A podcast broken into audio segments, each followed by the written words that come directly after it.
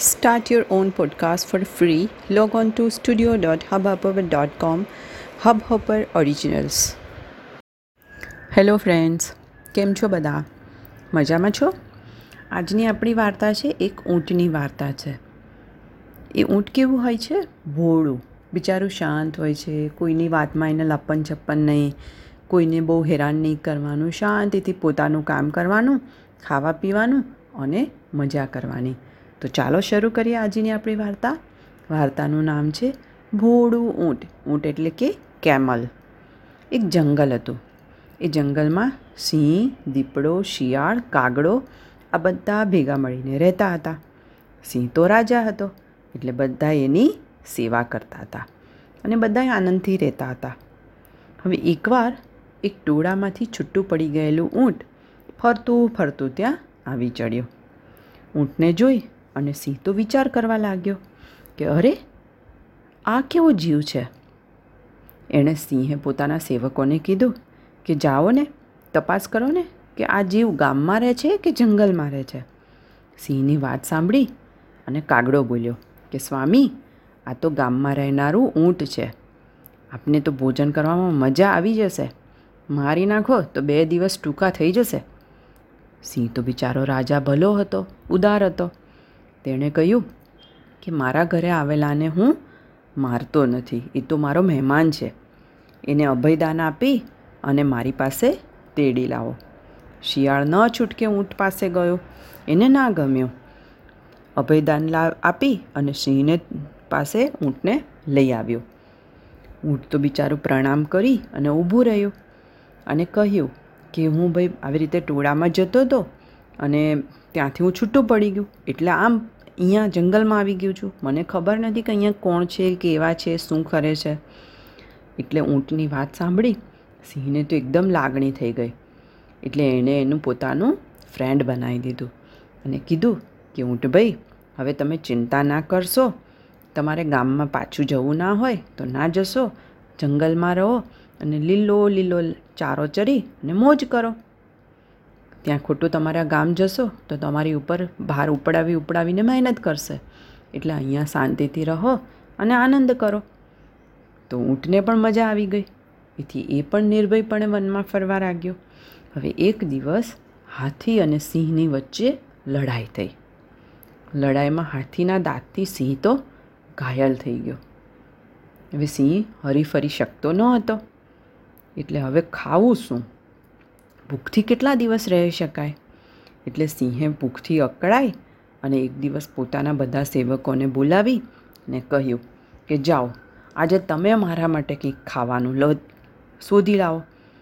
એટલે તમે મારીને આવો, તો હું તમારી અને મારી બંનેની ખાવાની વ્યવસ્થા કરીએ. તો કાગડો અને શિયાળ તો આખા જંગલમાં ભટક્યા, પણ કોઈ પ્રાણી હાથ લાગ્યું નહીં. એટલે શિયાળે કાગડાભાઈને કીધું કે, અલ્યા, કાગડા, ખોટું અહીંયા ત્યાં ભટકવાથી શું લાભ મળશે? ઊંટને જ આપણે ભોજન બનાવી દઈએ તો? કાગડો બોલો કે શિયાળભાઈ તમારી વાત તો સાચી છે, પણ આપણા સ્વામી મહારાજે એને અભયદાન આપીને મિત્ર બનાવ્યું છે, એટલે એનો તો વધ કરાય નહીં. તો શિયાળ કે, તું ચાલતો ખરો, હું સ્વામીને વાત કરું. એમ કહી અને શિયાળ તો કાગડાને લઈને સિંહ પાસે આવ્યો. શિયાળ એકદમ વિવેકથી સિંહને કીધું કે, સ્વામી, અમે તો આખું વન ખૂંદી વળ્યા, પણ કશું મળ્યું નહીં. ભૂખથી તો આપણે બધાએ ગંભીર થઈ ગયા છીએ. વળી આપને પણ આહાર મળવો તો જોઈએ ને. જો આપની ઈચ્છા હોય તો હું ઊંટને મારી નાખું અને આપને ભોજન કરાવું. શિયાળની વાત સાંભળીને સિંહ તો ગુસ્સે થઈ ગયો. એ તો શિયાળ ઉપર ગુસ્સે થઈને બોલવા લાગ્યો કે તું તો પાપી અને અધમી છે. ધિક્કાર છે તને. મેં જેને અભયદાન આપ્યું છે એને જ હું મારી નાખું? શિયાળે તો એકદમ યુક્તિથી કીધું કે સ્વામી, આપની વાત તો સાચી છે. આપે અભયદાન આપ્યું છે, તેને જ મારો તો પાપ લાગે. પણ હું પોતે જ આત્મસમર્પણ કરે છે અને કહે છે કે મારો વધ કરી નાખો. તો પાપ નહીં લાગે. અને આપણે પણ યોગ્ય ન લાગે તો અમારામાંથી એવું કરો કે તમે અમને એકને મારી નાખો. એટલે આપની ભૂત શાંત થઈ જાય ને. અમારો દેહ જો તમારા કામમાં ના આવે તો અમે શેના તમારા સેવક? શિયાળની આવી લુચ્ચાઈ ભરી, પણ લાગણીભરી વાતો સાંભળી અને સિંહ સમજી ના શક્યો અને મનમાં રાજી થઈ ગયો. કે વાહ શિયાળને મારા પ્રત્યે કેટલી લાગણી છે. એટલે શિયાળે બીજા પ્રાણીઓને પણ પંડિતાએ ભર્યો ઉપદેશ આપવાનો ચાલુ કર્યો.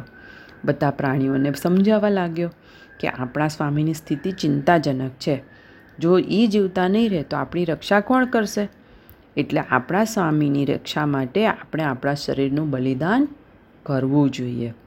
આવી રીતે બધા પ્રાણીઓને સમજાવવા માંડ્યો. એટલે પ્રાણીઓ જાતે જ પોતાનું આત્મસમર્પણ કરવા તૈયાર થઈ જાય અને આત્મસમર્પણ કરવાની ઓલીએ સિંહ પાસે આવી જાય.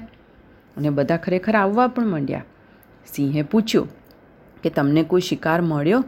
ત્યારે કાગડો બોલ્યો કે, સ્વામી, અમે તો વ્યર્થ જ સમય વિતાવી રહ્યા છીએ. આના કરતાં તો હું તમને મારી જાતનું સમર્પણ કરી દઉં છું. અમારે જ નથી જીવવું. તો શિયાળ બોલ્યું કે, ભાઈ, તારી દેહ ત્યાગની ભાવના માટે તારો ખૂબ ખૂબ આભાર. પણ તું છે કેટલું નાનકડું શરીર? સ્વામીની ભૂખ નહીં સંતોષાય. વળી કાગડાનું માંસ ખાવાથી તો પાપ લાગે. માટે તું અહીંથી જતો રહે. તે તારું કર્તવ્ય પૂરું કર્યું. પણ હું હવે મારા સ્વામીને અર્પણ થઈ જાઉં છું. એટલે સ્વામી, તમે મને ખાઈ જાઓ. તો આ સાંભળી પેલો દીપડો બોલ્યો કે ભાઈ, તું પણ નાનું જાનવર જ ને કૂતરાની નાતનો ગણાય. તારા હથિયાર જેવા તો નખ છે. એટલે તારું નહીં ચાલે.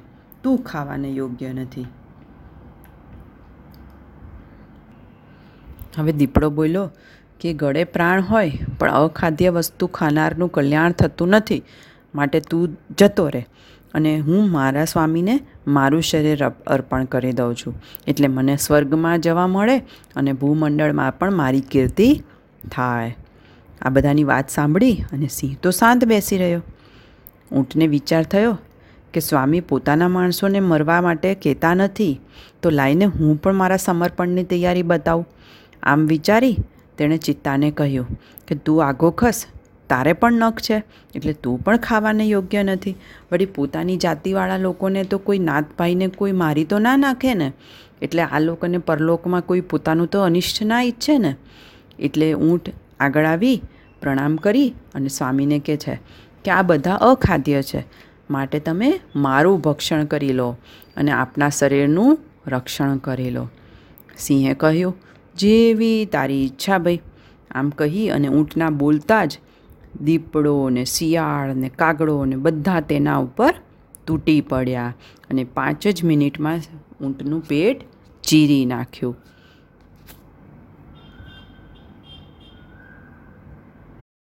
અને સિંહે પણ ઊંટના શરીરમાંથી વહેતું ધમધમતું લોહી પી લીધું. એ પછી બધા બીજા પ્રાણીઓએ પણ ખાવાનું શરૂ કરી દીધું. આ પ્રમાણે બિચારા ભોળા ઊંટની બધાએ હત્યા કરી નાખી. એટલે જ બાળકો, ક્યારેય કોઈના મીઠા શબ્દોમાં આવી અને આપણે ધ્યાન ન્યોછાવર નહીં કરી દેવાની. બધાએ જેમ યુક્તિ વાપરી, જો ઊંટ એ સમજી ગયો હોત કે આ બધાની યુક્તિ છે, તો ઊંટનો જીવ પણ બચી ગયો હોત. પણ બિચારું ભોળું ઊંટ સમજી શક્યું નહીં અને આખરે અંતમાં એણે પોતાનો જીવ ગુમાવી દીધો. બરાબર ને બાળકો? મજા આવી? Goodbye, good night. Do take care of yourself.